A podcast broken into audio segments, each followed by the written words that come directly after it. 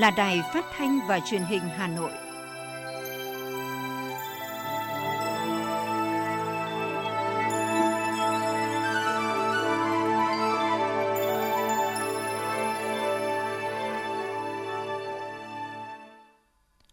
Kính chào quý vị và các bạn, bây giờ là chương trình thời sự của Đài Phát thanh và Truyền hình Hà Nội, phát trực tiếp trên sóng phát thanh tần số FM 90 MHz. Trưa nay thứ tư ngày 22 tháng 9 có những nội dung chính sau đây. Chủ tịch nước Nguyễn Xuân Phúc tham dự khai mạc phiên thảo luận chung cấp cao khóa họp thứ 76 Đại hội đồng Liên Hợp Quốc. Khai mạc kỳ họp thứ hai Hội đồng Nhân dân thành phố Hà Nội khóa 16. Hà Nội tặng 1.000 xuất quà trẻ em đón Tết Trung thu yêu thương. Các tổ chức quốc tế tin tưởng kinh tế Việt Nam sẽ hồi phục sau nới lỏng giãn cách. Cả nước thành lập mới 821 doanh nghiệp hoạt động trong lĩnh vực nông nghiệp. Phớt lờ lệnh cấm tụ tập, trong buổi tối ngày đầu nới lỏng giãn cách xã hội, người dân vẫn lên phố hàng mã đón Trung thu. Truy tố 26 đối tượng trong đường dây đánh bạc qua mạng xã hội. Phần tin thế giới có những sự kiện nổi bật. Đảng Cộng sản Liên bang Nga giành kết quả ấn tượng trong cuộc bầu cử Duma quốc gia năm 2021. Taliban thông báo trẻ em gái tại Afghanistan sẽ được phép quay trở lại trường học sớm nhất có thể. Và sau đây là nội dung chi tiết. Thưa quý vị và các bạn, sáng ngày 21 tháng 9 theo giờ New York, tại trụ sở Liên Hợp Quốc ở thành phố New York, Hoa Kỳ, phiên thảo luận trung cấp cao khóa họp thứ 76 Đại hội đồng Liên Hợp Quốc đã được khai mạc với chủ đề Cùng vững tin và tự cường hướng tới phục hồi sau Covid-19, tái thiết bền vững, bảo vệ hành tinh, thúc đẩy quyền con người và cải tổ Liên Hợp Quốc. Phiên thảo luận trung cấp cao sẽ tiếp tục diễn ra đến ngày 27 tháng 9 và theo chương trình, Chủ tịch nước Nguyễn Xuân Phúc sẽ có bài phát biểu quan trọng vào chiều 22 tháng 9 giờ New York. Trong đó, đề xuất những giải pháp mang tính tổng thể, toàn diện, dài hạn với các vấn đề quốc tế cấp bách hiện nay nhằm góp phần gìn giữ hòa bình và an ninh thế giới, thúc đẩy phát triển bền vững và bao trùm trên phạm vi toàn cầu. Nhân dịp tham dự phiên họp, Chủ tịch nước Nguyễn Xuân Phúc sẽ hội kiến lãnh đạo cấp cao của nhiều nước, nhiều tổ chức quốc tế và tham dự các hội nghị thượng đỉnh được tổ chức vào dịp này về những vấn đề thuộc ưu tiên cao của cộng đồng quốc tế hiện nay, gồm đại dịch COVID-19, an ninh khí hậu, an ninh lương thực tiếp tục có hoạt động tại Hoa Kỳ nhân dịp tham dự Đại hội đồng Liên Hợp Quốc khóa 76 từ ngày 20 đến ngày 25 tháng 9 tại thành phố New York. Ngày 21 tháng 9, Chủ tịch nước Nguyễn Xuân Phúc đã tiếp thân mật các bạn bè Hoa Kỳ do bà Millie Ratner, điều phối viên của Tổ chức Vận động Cứu trợ Nạn nhân chất độc da cam Việt Nam tại Hoa Kỳ, làm trưởng đoàn. Tại buổi tiếp, Chủ tịch nước Nguyễn Xuân Phúc cảm ơn sự ủng hộ của bạn bè Hoa Kỳ đã có nhiều hoạt động thiết thực, ủng hộ, giúp đỡ nạn nhân chất độc da cam dioxin, bom mìn sót lại sau chiến tranh Việt Nam. Chủ tịch nước khẳng định, sau hơn 25 năm bình thường hóa quan hệ Việt Nam-Hoa Kỳ đã ngày càng đi vào chiều sâu, hiệu quả bền vững, cùng có lợi, trên nguyên tắc tôn trọng độc lập, chủ quyền, toàn vẹn lãnh thổ, thể chế chính trị của nhau, trong đó đánh giá cao cam kết và sự hỗ trợ của Hoa Kỳ về giải quyết hậu quả chiến tranh, đóng góp tích cực trong quá trình xây dựng lòng tin với nỗ lực không mệt mỏi từ hai phía. Chủ tịch nước bày tỏ mong muốn bạn bè Hoa Kỳ tiếp tục ủng hộ quan hệ hữu nghị và hợp tác giữa hai nước, đặc biệt là trong vấn đề giải quyết hậu quả chất độc da cam dioxin. Bà Molly Runner cảm ơn Chủ tịch nước Nguyễn Xuân Phúc đã dành thời gian tiếp ghi nhận những tiến triển tích cực trong quan hệ Việt Nam và Hoa Kỳ trong hơn 25 năm qua. Bà khẳng định đã làm việc trong nhiều năm để chính phủ Hoa Kỳ thực hiện trách nhiệm đối với các nạn nhân chất độc da cam Việt Nam bằng cách hỗ trợ các nạn nhân về mọi mặt, từ chăm sóc sức khỏe, đào tạo nghề, làm sạch chất độc da cam còn tồn dư ở Việt Nam thay mặt cho bạn bè Hoa Kỳ của Việt Nam, bà Molly Ratner cam kết tiếp tục làm tất cả để hỗ trợ nạn nhân chất độc da cam dioxin Việt Nam. Bà Molly Evelyn Ratner là người Mỹ sinh ra tại New York. Bà từng xuống đường biểu tình chống chiến tranh Việt Nam từ năm 13 tuổi và hiện là điều phối viên tổ chức vận động cứu trợ nạn nhân chất độc da cam Việt Nam tại Hoa Kỳ. Thưa quý vị và các bạn, thực hiện luật tổ chức chính quyền địa phương, hôm nay Hội đồng nhân dân thành phố Hà Nội khóa 16, nhiệm kỳ 2021-2026 tổ chức kỳ họp thứ hai để thực hiện các nội dung quan trọng thuộc thẩm quyền. Dự kỳ họp tại điểm cầu thành phố có các đồng chí Ủy viên Bộ Chính trị, Bí thư Thành ủy, Trường đoàn đại biểu Quốc hội thành phố Hà Nội Đinh Tiến Dũng, Ủy viên Trung ương Đảng, Phó Bí thư Thường trực Thành ủy Nguyễn Thị Tuyến, Ủy viên Trung ương Đảng, Phó Bí thư Thành ủy, Chủ tịch Ủy ban nhân dân thành phố Trung Ngọc Anh, Phó Bí thư Thành ủy, Chủ tịch Hội đồng nhân dân thành phố Nguyễn Ngọc Tuấn, Phó Bí thư Thành ủy Nguyễn Văn Phong. Kỳ họp thứ hai, Hội đồng nhân dân thành phố Hà Nội diễn ra trong bối cảnh dịch COVID-19 vẫn còn diễn biến phức tạp. Từ khi dịch bệnh bùng phát đến nay, các cấp, các ngành và nhân dân thủ đô đã đồng tâm hiệp lực tập trung thực hiện nhiều giải pháp quyết liệt nhằm ngăn chặn sự lây lan của dịch bệnh. Trước tình hình đó, Thường trực Hội đồng nhân dân thành phố đã phối hợp chặt chẽ với Ủy ban nhân dân, Ủy ban Mặt trận Tổ quốc Việt Nam thành phố báo cáo Ban Thường vụ Thành ủy, Thường trực Thành ủy và tiếp thu những ý kiến chỉ đạo của đồng chí Bí thư Thành ủy để tập trung định hướng nội dung kỳ họp, xây dựng phương án và thời gian tổ chức kỳ họp bằng hình thức trực tiếp kết hợp trực tuyến từ điểm cầu hội trường, hội đồng nhân dân, ủy ban nhân dân thành phố tới 54 điểm cầu huyện, thị xã và các sở ban ngành của thành phố đảm bảo an toàn, chất lượng, hiệu quả, đúng quy định của luật và phù hợp với tình hình thực tiễn của công tác phòng chống dịch bệnh. Kỳ họp này, Hội đồng nhân dân thành phố có nhiệm vụ đánh giá kết quả phát triển kinh tế xã hội, an ninh quốc phòng, thu chi ngân sách của 8 tháng đầu năm và nhiệm vụ trọng tâm những tháng cuối năm 2021, xem xét quyết định một số nội dung quan trọng thuộc thẩm quyền của Hội đồng nhân dân thành phố. Nhìn lại tình hình thực hiện nhiệm vụ 8 tháng qua, Bí thư Thành ủy Hà Nội Đinh Tiến Dũng đánh giá. Trong bối cảnh khó khăn thách thức rất là lớn do tác động của đại dịch Covid-19, nhưng với tinh thần đoàn kết và sáng tạo, Đảng bộ, chính quyền, lực lượng vũ trang, cộng đồng doanh nghiệp và người dân thủ đô đã đồng nhất một lòng nỗ lực cao thực hiện nghiêm các chỉ đạo của Bộ Chính trị, của Ban Bí thư, của Quốc hội, Chính phủ và Thủ tướng Chính phủ trong công tác phòng chống dịch cũng như trong nỗ lực thực hiện các nhiệm vụ phát triển kinh tế xã hội, quốc phòng, an ninh trên địa bàn. Đến nay, thành phố đã thực hiện hoàn thành 3 nhiệm vụ quan trọng, đó là bước đầu chống dịch có hiệu quả, tổ chức thành công cuộc bầu cử đại biểu Quốc hội khóa 15 và đại biểu Hội đồng Nhân dân các cấp nhiệm kỳ 2021-2026 và tập trung tháo gỡ khó khăn, thúc đẩy phát triển kinh tế xã hội, duy trì được chuỗi liên kết sản xuất trong bối cảnh dịch bệnh với một số kết quả khả quan. Tại kỳ họp này, Hội đồng Nhân dân thành phố tập trung đánh giá khách quan, toàn diện về tình hình phát triển kinh tế xã hội 8 tháng đầu năm, thẳng thắn nhìn nhận những tồn tại, hạn chế và đề ra các giải pháp nhiệm vụ trọng tâm trong những tháng cuối năm 2021, phù hợp với thực tiễn của thành phố. Xem xét, thảo luận và thông qua 15 báo cáo, hai nghị quyết thường kỳ và 16 nghị quyết chuyên đề. Trong đó có những nghị quyết rất quan trọng như kế hoạch phát triển kinh tế xã hội 5 năm, kế hoạch đầu tư công trung hạn 5 năm giai đoạn 2021-2025. Trong đó, thành phố sẽ tập trung cân đối bố trí nguồn lực phát triển hạ tầng giao thông khu vực ngoại thành, quốc lộ 1A, quốc lộ 6, quốc lộ 32. Đặc biệt là việc đầu tư đường vành đai 4 nhằm mở rộng không gian phát triển, kết nối giao thông với các tỉnh, thành phố, vùng thủ đô. Cùng với đó, tiếp tục quan tâm xây dựng, nâng cấp các bệnh viện, trường học, các thiết chế văn hóa và tu bổ, tôn tạo các di tích lịch sử, xem xét thông qua đề án cải tạo xây dựng lại chung cư cũ nhằm tạo cơ sở cho Ủy ban nhân dân thành phố khẩn trương triển khai kế hoạch thực hiện hiệu quả trong thời gian tới. Đồng chí Nguyễn Ngọc Tuấn, Phó Bí thư Thành ủy, Chủ tịch Hội đồng nhân dân thành phố cho biết. Nhiệm vụ những tháng còn lại của năm 2021 rất nặng nề, nhất là trong bối cảnh còn nhiều thách thức diễn biến phức tạp của đại dịch Covid-19, đòi hỏi thành phố và các cấp, các ngành phải nỗ lực phấn đấu nhiều hơn nữa, quyết liệt hơn nữa theo tinh thần chỉ đạo của đồng chí Tổng Bí thư trong lời kêu gọi phòng chống đại dịch Covid-19 là đã cố gắng càng phải cố gắng hơn nữa, đã đoàn kết càng phải đoàn kết hơn nữa,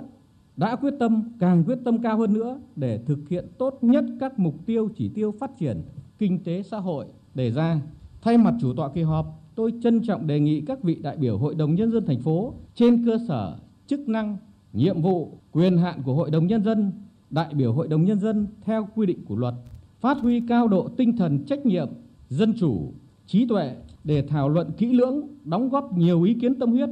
chất lượng góp phần vào sự thành công của kỳ họp. Với tinh thần đó, tôi xin tuyên bố khai mạc kỳ họp thứ hai Hội đồng Nhân dân thành phố Hà Nội khóa 16, nhiệm kỳ 2021-2026. Tại kỳ họp lần này, Hội đồng Nhân dân thành phố cũng sẽ xem xét về quy định mức thu học phí đối với các cơ sở giáo dục công lập thuộc hệ thống giáo dục quốc dân của thành phố Hà Nội năm học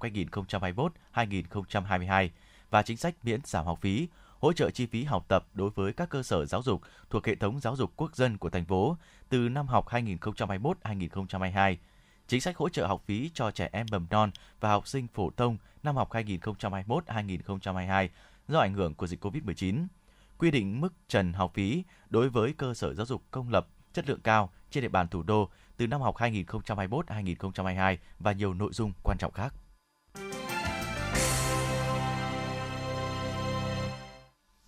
Những thông tin liên quan đến dịch bệnh COVID-19 sẽ tiếp nối chương trình. Thưa quý vị và các bạn, chiều qua, Phó Chủ tịch Ủy ban nhân dân thành phố Hà Nội Hà Minh Hải Phó Chỉ huy trưởng Sở Chỉ huy phòng chống dịch COVID-19 thành phố, chủ trì giao ban trực tuyến giữa Sở Chỉ huy thành phố với Sở Chỉ huy các sở ngành, quận, huyện, thị xã về công tác phòng chống dịch COVID-19 trên địa bàn. Báo cáo tại giao ban, Phó Giám đốc Sở Y tế Hà Nội Trần Văn Trung cho biết, hiện toàn thành phố có 44 điểm còn phong tỏa, cách ly y tế tập trung tại các quận huyện bao gồm Thanh Xuân, Thanh Trì, Đống Đa, Hoàng Mai, Long Biên, Trường Mỹ. Tại giao ban, các địa phương đang có vùng đỏ đã báo cáo với Sở Chỉ huy phòng chống dịch COVID-19 thành phố công tác cách ly phong tỏa cũng như cách ly tập trung, việc xét nghiệm đối với các trường hợp liên quan. Trên cơ sở báo cáo của địa phương, Phó Chủ tịch Ủy ban nhân dân thành phố Hà Minh Hải ghi nhận những nỗ lực và cách làm sáng tạo của quận Thanh Xuân trong công tác kiểm soát ổ dịch lớn của thành phố. Đồng thời, đề nghị quận Thanh Xuân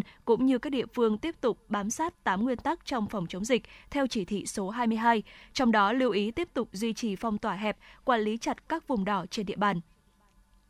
Tại buổi giao ban, đồng chí Hà Minh Hải cũng yêu cầu các địa phương không được tăng thủ tục hành chính khi triển khai hỗ trợ, tạo điều kiện để người dân, doanh nghiệp đi lại, sinh hoạt, sản xuất kinh doanh theo đúng tinh thần chỉ thị số 22. Cùng với đó, cần đẩy mạnh ứng dụng công nghệ thông tin trong công tác phòng chống dịch, trong đó Sở Y tế, Sở Thông tin và Truyền thông làm đầu mối để các đơn vị liên quan ra soát toàn bộ nhiệm vụ đã triển khai, bộ tiêu chí hướng dẫn phòng chống dịch, hướng tới xây dựng cơ sở dữ liệu chung phục vụ công tác chỉ đạo điều hành của thành phố. Phó Chủ tịch Ủy ban nhân dân thành phố cũng yêu cầu các địa phương phải nắm chắc nguyên tắc linh hoạt, điều chỉnh theo thực tiễn, đặc biệt cần tuyên truyền đầy đủ thông tin để người dân hiểu và thực hiện. Bắt đầu từ 6 giờ sáng qua, thành phố Hà Nội đã chuyển sang trạng thái chống dịch, từ thực hiện chỉ thị 16 sang thực hiện theo chỉ thị 15 của chính phủ và chỉ thị số 22 của Ủy ban nhân dân thành phố, với nhiều hoạt động được nới lỏng, giúp cho việc di chuyển của người dân được dễ dàng hơn. Một số dịch vụ được phép hoạt động đã thu hút một lượng lớn khách hàng. Trong ngày đầu tiên thực hiện chỉ thị số 22 của thành phố Hà Nội, đường phố thủ đô trong giờ cao điểm sáng đã trở nên đông đúc, nhất là một số tuyến địa bàn trọng điểm. Tình trạng ùn ứ xuất hiện tại một số khu vực nhưng không kéo dài. Các tổ công tác của công an thành phố không kiểm soát giấy đi đường. Sau 4 đợt giãn cách xã hội với các giải pháp phòng chống dịch quyết liệt, thành phố Hà Nội đã cơ bản kiểm soát được dịch COVID-19 và đang từng bước mở cửa trở lại các hoạt động sản xuất, kinh doanh, dần đưa cuộc sống trở lại bình thường mới. Để giữ được thành quả đó, đòi hỏi mỗi người trong chúng ta không chủ quan, lơ là, luôn nâng cao cảnh giác, chủ động thực hiện nghiêm các biện pháp phòng ngừa dịch bệnh. Cũng trong ngày đầu tiên, thành phố Hà Nội nới lỏng thêm nhiều hoạt động kinh tế xã hội sau 2 tháng thực hiện giãn cách để phòng chống dịch theo chỉ thị 16, cũng đúng rằm tháng 8 âm lịch, vì vậy lượng người dân đi chợ mua sắm đông hơn. Theo ghi nhận của phóng viên, tại các chợ sáng Đại Mỗ và Trung Văn, quận Nam Từ Liêm, chợ Trung Hòa và Nam Trung Yên, quận Cầu Giấy, chợ Thành Công, quận Ba Đình, chợ Gia Lâm, quận Long Biên, thay vì chỉ mở một số quầy hàng như những ngày trước đây, hôm nay gần như mọi gian hàng mở trở lại tại các quầy thịt, rau, hoa quả, giò chả, xôi chè. Hàng hóa rất phong phú, giá cả tương đối ổn định. Nhìn chung, giá rau quả thịt đều ổn định. Ghi nhận tại một số chợ trong sáng qua, lực lượng chức năng có mặt từ sớm điều tiết lượng người vào chợ. Phía bên trong yêu cầu bảo đảm khoảng cách, đồng thời phân luồng đi vào, ra theo quy trình khép kín. Chủ các gian hàng giữ nguyên các biện pháp phòng dịch nghiêm ngặt như trăng dây, tấm chắn để giữ khoảng cách người mua người bán, bảo đảm an toàn phòng chống dịch COVID-19. Đã thành thông lệ, hàng năm mỗi dịp Tết Trung thu cũng là bắt đầu năm học mới. Liên đoàn Lao động thành phố đều tổ chức trao học bổng cho con công nhân viên chức lao động vượt khó học giỏi. Nhưng năm nay, do tuân thủ các quy định về phòng chống dịch, Liên đoàn Lao động thành phố không tổ chức buổi lễ tập trung đông người mà đến tận nhà trao đại diện cho một số cháu đặc biệt khó khăn. Năm học 2021-2022 này, Liên đoàn Lao động thành phố Hà Nội quyết định trao học bổng cho 100 cháu vượt khó học giỏi, mỗi suất 1 triệu đồng Phó Chủ tịch Liên đoàn Lao động thành phố Đặng Thị Phương Hoa cùng với lãnh đạo công đoàn các khu công nghiệp và chế xuất, công đoàn ngành xây dựng Hà Nội, công đoàn ngành giáo dục thành phố đã trực tiếp tới thăm hỏi, động viên bảy gia đình công nhân có hoàn cảnh đặc biệt, đồng thời hưởng ứng chương trình sóng và máy tính cho em do Thủ tướng Chính phủ phát động. Đoàn công tác cũng đã trao hỗ trợ cho mỗi con 3 triệu đồng để mua máy tính bảng, hỗ trợ việc học online tốt hơn. Công đoàn cấp trên cơ sở cũng trao các phần quà trung thu ý nghĩa tới các gia đình đoàn viên này. Mong muốn họ luôn tin tưởng vào sự đồng hành của tổ chức công đoàn, sự chăm lo kịp thời những lúc khó khăn nhất. Trung thu 2021 diễn ra trong bối cảnh dịch COVID-19 vẫn còn diễn biến phức tạp, nên nhiều những hoạt động sinh hoạt tập thể cộng đồng như rước đèn ông sao hay múa lân được sự ủy quyền của Ủy ban Nhân dân thành phố Hà Nội Sở Lao động, Thương binh và Xã hội Hà Nội đã tổ chức tặng 1.000 xuất quà cho trẻ em trên 30 quận huyện thị xã của thành phố có hoàn cảnh đặc biệt, trẻ em sống trong hộ nghèo, cận nghèo, trẻ em vùng dân tộc miền núi có cố gắng trong học tập, cuộc sống và trẻ em bị ảnh hưởng bởi dịch COVID-19. Tổng giá trị quà tặng là 580 triệu đồng, trong đó có 500.000 đồng tiền mặt được trích từ nguồn ngân sách thành phố và quà trị giá 80 triệu đồng từ nguồn vận động quỹ bảo trợ trẻ em thành phố. Mỗi phần quà bao gồm 500.000 đồng tiền mặt và bánh kẹo trung thu.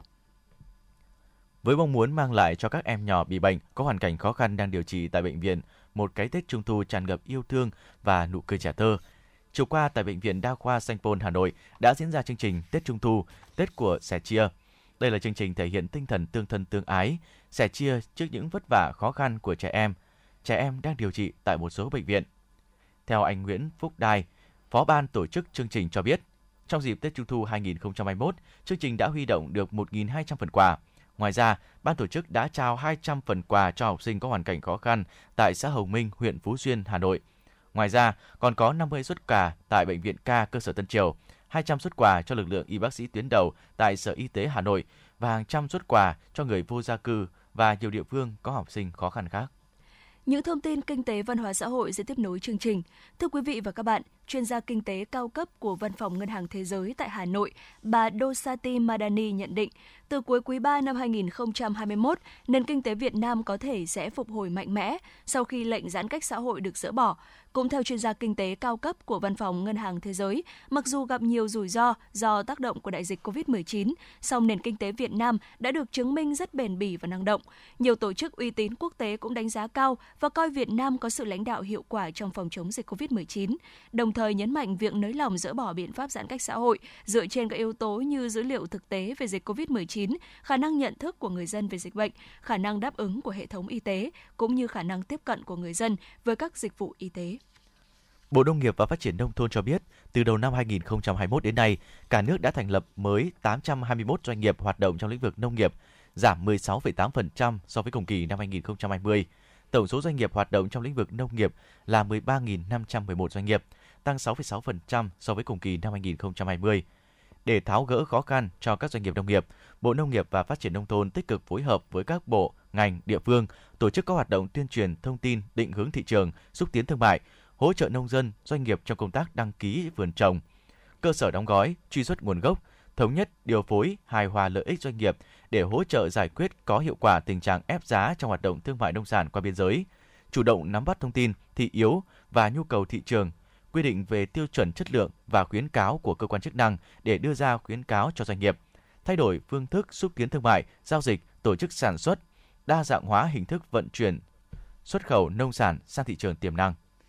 Quyền Giám đốc Sở Công Thương Hà Nội Trần Thị Phương Lan cho biết, qua 4 đợt giãn cách xã hội, ngành công thương luôn bảo đảm cung ứng đầy đủ hàng hóa phục vụ nhân dân trên địa bàn. Đặc biệt không chỉ bảo đảm tiêu thụ nông sản cho các huyện của Hà Nội, Sở Công Thương còn hỗ trợ tiêu thụ nông sản cho 22 tỉnh thành phố lân cận.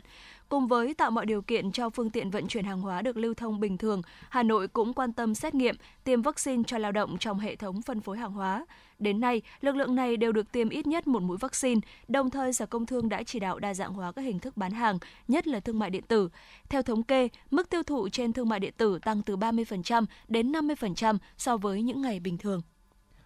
Thưa quý vị và các bạn, với lãi suất hấp dẫn hơn rất nhiều tiền gửi ngân hàng, thị trường trái phiếu doanh nghiệp đang hấp dẫn rất nhiều nhà đầu tư.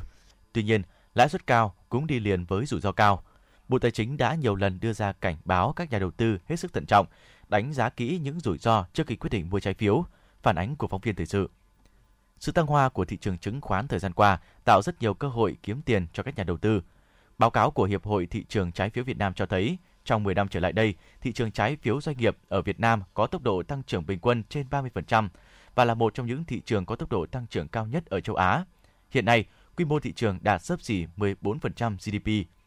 Với 50 triệu người có tài khoản ngân hàng và lượng tiền gửi của dân ở trong hệ thống ngân hàng khoảng hơn 5 triệu tỷ đồng. Trong khi đó, lãi suất trong nền kinh tế đang có xu hướng giảm và hiểu biết của người dân, nhà đầu tư về nền thị trường tài chính ngày càng tăng. Tại hội thảo cá nhân đầu tư trái phiếu doanh nghiệp, nhận diện và ứng xử rủi ro, tổ chức gần đây, ông Nguyễn Hoàng Dương, Phó vụ trưởng vụ tài chính các ngân hàng và tổ chức tài chính Bộ Tài chính đưa ra nhiều cảnh báo cho các nhà đầu tư cá nhân. trong cái thời gian vừa qua thì thị trường trái phiếu doanh nghiệp của Việt Nam đã có những cái bước phát triển nhanh. Thì chúng tôi thấy rằng đây là một xu hướng rất là tốt. Nhưng cùng với cả cái sự phát triển đó thì nó đặt ra cho cơ quan quản lý ấy, cũng như là thị trường à, có quan tâm đến những cái rủi ro mới phát sinh bởi vì khi mà có một cái thị trường mới khi mà có một cái kênh đầu tư mới thì đi kèm theo đó chính là những cái rủi ro và những cái vấn đề phải lưu tâm trong cái quản lý giám sát. Theo vị lãnh đạo này, thị trường có bước phát triển nhanh, nhà đầu tư cá nhân tham gia nhiều thị trên thị trường chắc chắn có nhiều rủi ro nếu không có khả năng đánh giá, nhận định được kết quả những rủi ro của trái phiếu doanh nghiệp. Chính vì vậy, Bộ Tài chính đã đưa ra quy định nhà đầu tư trái phiếu doanh nghiệp cá nhân phải là các nhà đầu tư chuyên nghiệp bao gồm có chứng chỉ hành nghề chứng khoán, nắm giữ danh mục chứng khoán niêm yết, đăng ký giao dịch có giá trị tối thiểu 2 tỷ đồng hoặc có thu nhập chịu thuế năm gần nhất tối thiểu là 1 tỷ đồng. Vì vậy, phát triển thị trường trái phiếu doanh nghiệp thời gian tới có thể có những rủi ro bởi vì nhà đầu tư cá nhân tham gia quá nhiều và doanh nghiệp phát hành quá nhiều.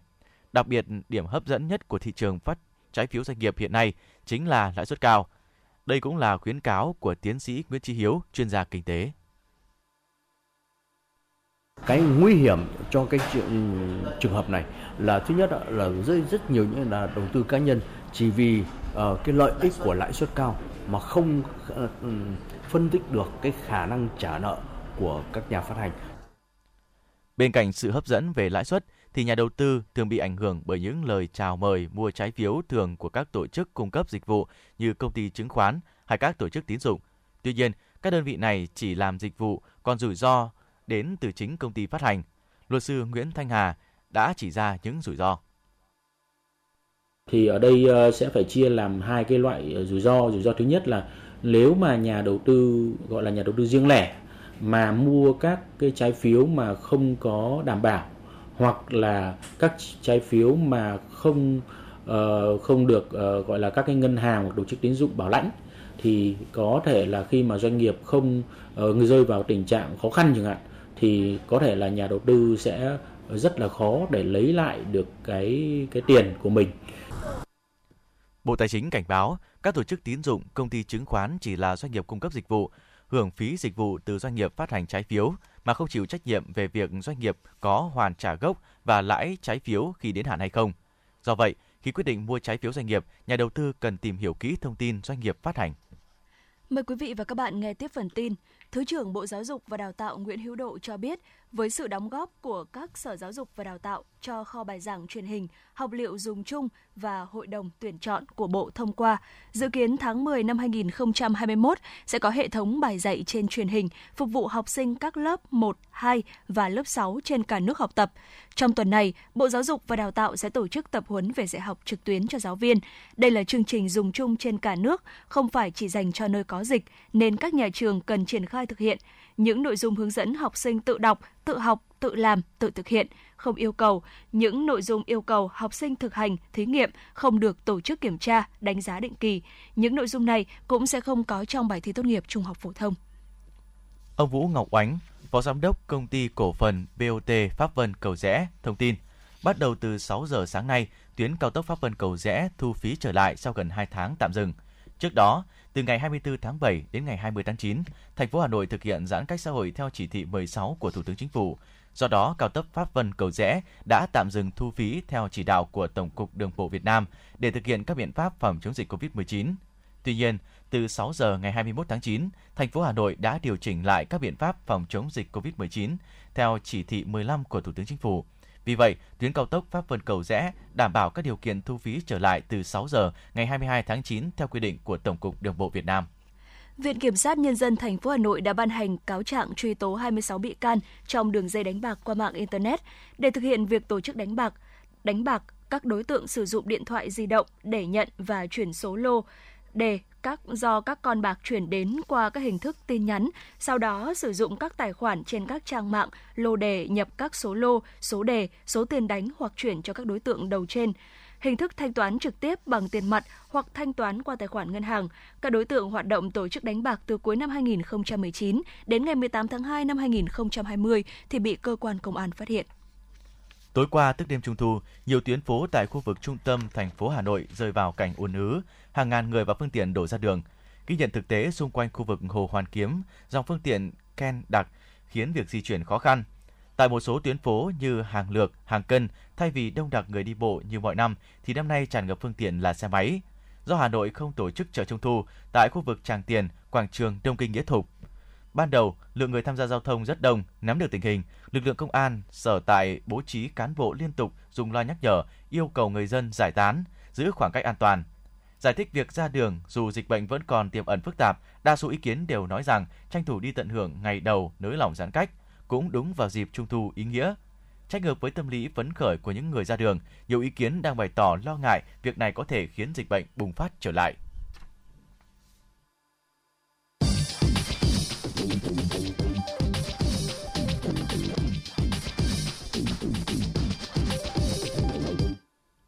Xin chuyển sang phần tin thế giới. Đảng Cộng sản Liên bang Nga đã giành kết quả ấn tượng tại cuộc bầu cử Duma quốc gia Hạ viện Nga năm nay. Qua đó cho thấy tỷ lệ ủng hộ của cử tri Nga tăng đáng kể dành cho chính đảng này. Đảng Cộng sản Liên bang Nga là chính đảng giành nhiều phiếu thứ hai trong cuộc bầu cử năm nay. Hai nhà ngoại giao Liên minh châu Âu EU cho biết, đại sứ các nước của khối này đã hoãn cuộc họp chuẩn bị cho một hội đồng thương mại và công nghệ mới được thiết lập giữa EU và Mỹ, dự kiến sẽ diễn ra vào ngày 29 tháng 9 để phản đối thỏa thuận tàu ngầm giữa Washington và Canberra sau khi Australia từ bỏ hợp đồng tàu ngầm với nước Pháp. Taliban thông báo trẻ em gái tại Afghanistan sẽ được phép quay trở lại trường học sớm nhất có thể sau khi lực lượng này công bố những vị trí còn lại trong nội các toàn nam giới của quốc gia Tây Nam Á này. Người phát ngôn của Taliban, ông Mujahid lại không đề cập tới bộ các vấn đề phụ nữ bị đóng cửa vào tuần trước và thay thế bằng một bộ tuyên truyền đức hạnh và phòng chống tệ nạn vốn nổi tiếng về việc áp đặt học thuyết tôn giáo trong chính quyền Taliban trước đây tiếp tục cập nhật thông tin về vụ núi lửa Cabo Gille trên quần đảo Canary của Tây Ban Nha, lần đầu thức giấc trong 50 năm qua. Hôm qua, giới chức địa phương đã buộc phải yêu cầu sơ tán khẩn cấp thêm một phần dân cư tại thành phố El Paso trên đảo La Palma thuộc thuộc quần đảo trên. Các chuyên gia cảnh báo nếu dung nhan núi lửa chảy ra tới biển có thể gây ra thêm các vụ nổ là các đám mây khí độc để phòng ngừa các rủi ro, giới chức hàng hải đã đóng cửa khu vực có bán kính 2 hải lý 3,6 km trên biển gần núi lửa. Hiện phần lớn châu Âu đã mở cửa đối với khách du lịch quốc tế và nới lỏng các biện pháp hạn chế phòng dịch COVID-19 sau đợt lây nhiễm bùng phát vào mùa xuân vừa qua. Các biện pháp nhằm đưa cuộc sống trở lại bình thường được thực hiện trong bối cảnh số ca mắc và nhập viện do COVID-19 gia tăng ở nhiều nước, chủ yếu do nhiễm biến thể Delta. Tuy nhiên, các chương trình tiêm chủng được triển khai rầm rộ đã làm giảm đáng kể số người nhập viện so với những tháng đầu năm 2021. Tiến độ tiêm chủng khác nhau mang đến những gam màu khác nhau trong bức tranh tình hình dịch bệnh tổng thể tại các các nước châu Âu khi các chính phủ phải chuẩn bị các phương án ứng phó nguy cơ số ca mắc gia tăng trong những tháng mùa thu và đông. Anh bước vào năm 2021 trong bối cảnh biến thể Alpha lây lan rộng, trở thành quốc gia áp dụng phong tỏa lâu nhất ở châu Âu. Đến tháng 7, nước này dỡ bỏ hầu như toàn bộ hạn chế dù số ca nhiễm có tăng lên. Các sự kiện lớn diễn ra, câu lạc bộ đêm được phép hoạt động mà không giới hạn số người. Ở nơi công cộng, người dân không cần đeo khẩu trang, số ca nhập viện cũng tăng lên kể từ thời điểm đó. Tại Pháp, số người nhập viện do COVID-19 tăng trong cả tháng 8. Nhiều chuyên gia đã lên tiếng cảnh báo về đợt bùng phát thứ tư có thể tạo áp lực lên các cơ sở điều trị khắp cả nước. Cuối tháng 8, Pháp ghi nhận hơn 11.000 ca mắc COVID-19 phải nhập viện. Tuy nhiên, số ca mắc có dấu hiệu chững lại vào tháng 9, tổng số bệnh nhân giảm xuống dưới 10.000 ca, thấp hơn nhiều so với đỉnh dịch hồi tháng 4, khi nước này ghi nhận 30.000 ca phải điều trị COVID-19 ở bệnh viện. Còn tại Italy, tình hình dịch bệnh cũng leo thang vào tháng 4 với hơn 32.000 người phải nhập viện. Số ca nhập viện sau đó giảm xuống mức thấp nhất, khoảng 1.250 ca trên một ngày vào giữa tháng 7 và tăng trở lại trong những tuần gần đây. Tuy nhiên, đến nay trên toàn Italy chỉ ghi nhận dưới 500 ca nhập viện mỗi ngày. Ireland là một trong những nước có số ca mắc COVID-19 thấp nhất ở châu Âu, phần lớn nhờ vào chiến lược phong tỏa nghiêm ngặt. Giống với phần còn lại của EU, Ireland đã mở cửa đón khách du lịch trở lại, số ca nhập viện tăng lên kể từ đó, song vẫn thấp hơn các đợt bùng phát trước đây. Trong tháng 9, Ireland ghi nhận khoảng 60 ca phải vào khu hồi sức tích cực, thấp hơn đáng kể so với mức đỉnh 221 ca vào hồi tháng 1. Khác với nước láng giềng Anh, Ireland vẫn giới hạn số người tham gia sự kiện lớn ngoài trời, gồm cả các giải đấu thể thao. Trong khi đó, Đan Mạch về cơ bản đã trở lại cuộc sống trước đại dịch vào tháng này. Chính phủ cho phép người dân tụ tập thành nhóm lớn và ra vào hộp đêm, nhà hàng mà không cần xuất trình hộ chiếu vaccine, sử dụng phương tiện công cộng mà không cần đeo khẩu trang. Hiện còn quá sớm để biết liệu động thái đó có khiến số ca mắc COVID-19 gia tăng đáng kể hay không. Số ca nhập viện ở Đan Mạch dao động khoảng 100 người trong những tuần gần đây, thấp hơn nhiều so với con số 1.000 ca vào tháng 1. Đài khí tượng thủy văn khu vực Đồng bằng Bắc Bộ dự báo, từ nay đến cuối tháng 9, Hà Nội tiếp tục xuất hiện những cơn mưa rông về đêm và sáng sớm. Tổng lượng mưa phổ biến từ 40 đến 60 mm. Trưa và chiều những ngày tới, Hà Nội có nắng nhẹ, thời tiết dịu mát, nhiệt độ cao nhất không vượt quá 34 độ. Đêm nay ngày 21 tháng 9 và sớm mai, Hà Nội có mưa rào và rông vài nơi, thời tiết dịu mát, nhiệt độ cao nhất từ 24 đến 26 độ C. Quý vị và các bạn vừa nghe chương trình thời sự của Đài Phát thanh và Truyền hình Hà Nội. Chịu trách nhiệm sản xuất Phó Tổng Giám đốc Nguyễn Tiến Dũng, chương trình do biên tập viên Xuân Luyến Thủy Chi, phát thanh viên Thu Minh Bảo Nhật cùng kỹ thuật viên Mạnh Thắng thực hiện. Thân ái, chào tạm biệt.